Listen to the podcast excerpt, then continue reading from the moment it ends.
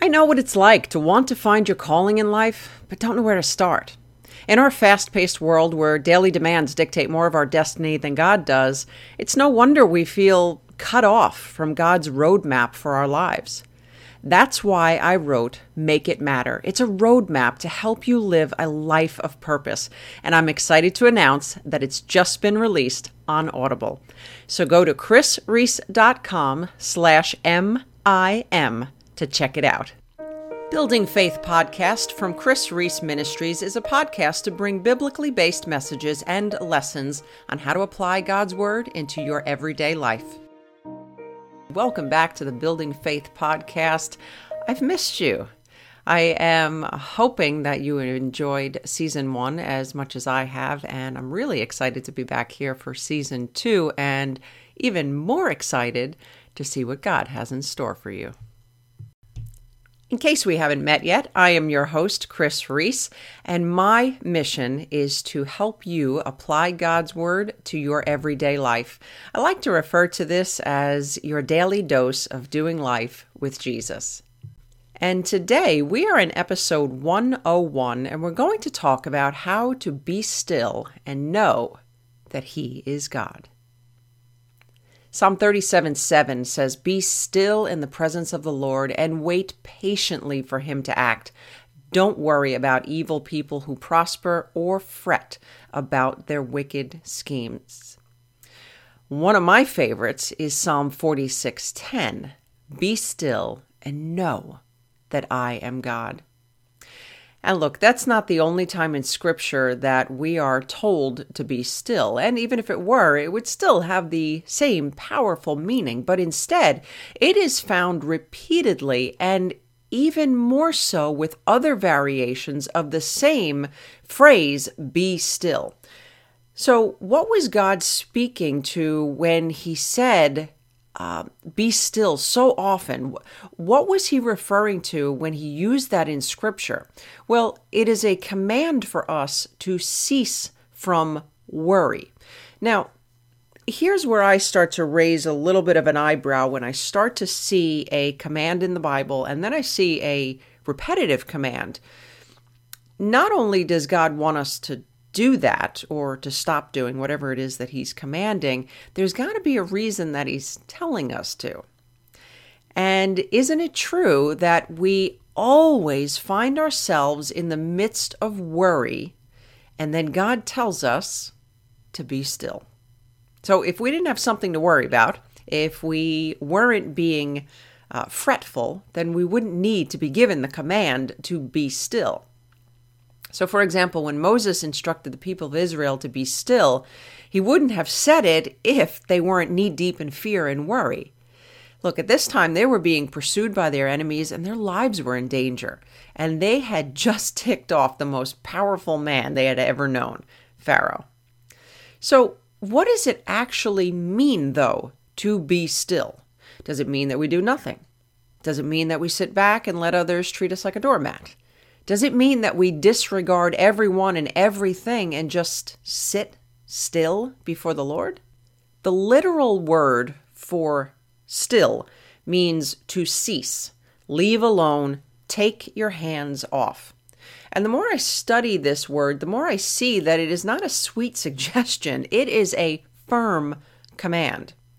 And if God is our rock and our fortress, and these are powerful positions that he is, then being still is not some inactive, passive behavior on our part. But if you're anything like me, when you feel like uh, you actually feel like you're in sin when you're not taking some kind of action. In fact, you almost feel like being still is laziness. Look, I get it. Being still isn't easy. But when I begin to shift my focus from being still is not some passive, lazy approach, and I look at it more like it's a change in, it's a shift in my efforts. Because being still uh, takes work, it takes effort, it takes tenacity.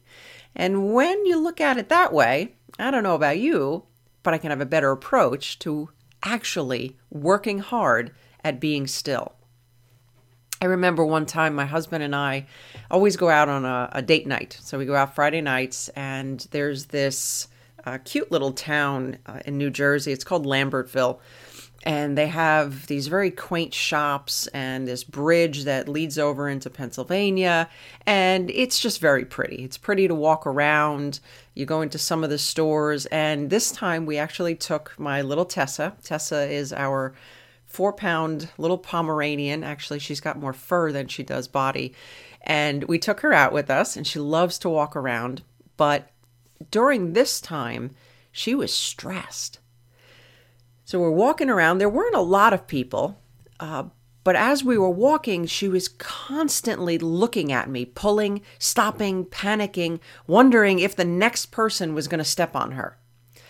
And it broke my heart because little did she know that all she needed to do was to trust me. I was not going to let anything happen to her.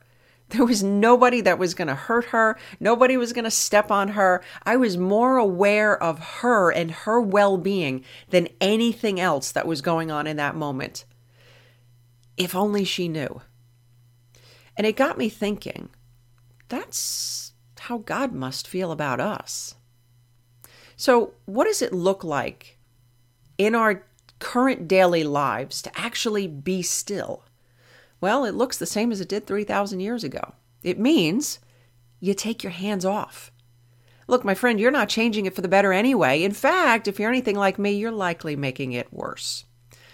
You sit down. Have you ever hung around someone who's always up and doing something? Maybe it's your mama at the holidays and she's so busy get every, getting everything in order when all you want her to do is to sit down with you. That's what being still is. Sometimes we just need to sit down. And we also need to wait in patience. God never has and never will operate on our timing. Your stressing and fretting isn't going to change that.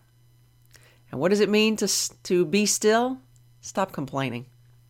I remember years ago, I was in a frantic attempt to get to Florida. I had lived in the Northeast all my life, and the days of high taxes and snowy winters was more than I could take. And I planned and I prepared, but I didn't pray. So therefore, I had no sense of stillness, and worse, I complained. Once October hit, it was non-stop complaining about the cold until May. And I was listening to a sermon, uh, I think it was a long time ago, by Joyce Meyer, and her words rang so firmly in my ears You complain, you remain. Oh, my friend, from that moment on, I shut my mouth and I have reached the point of praying for my Florida home, but taking my hands off the wheel. Look, just like the evening would have been much more enjoyable for Tessa had she just kept her eye on me and trusted that I would have cared for her, I too could have saved myself a lot of years and stress and probably more than one or two extra wrinkles had I learned that all I needed to do was to be still and let God take care of the rest. So, my friend, that is my prayer for you today that you will be still and know that He is God. Well, that's all the time that we have for today. I hope you've enjoyed our time as much as I have. If so, would you please consider subscribing and leaving a rating? I would greatly appreciate it. But before we go, as always, I have a gift for you.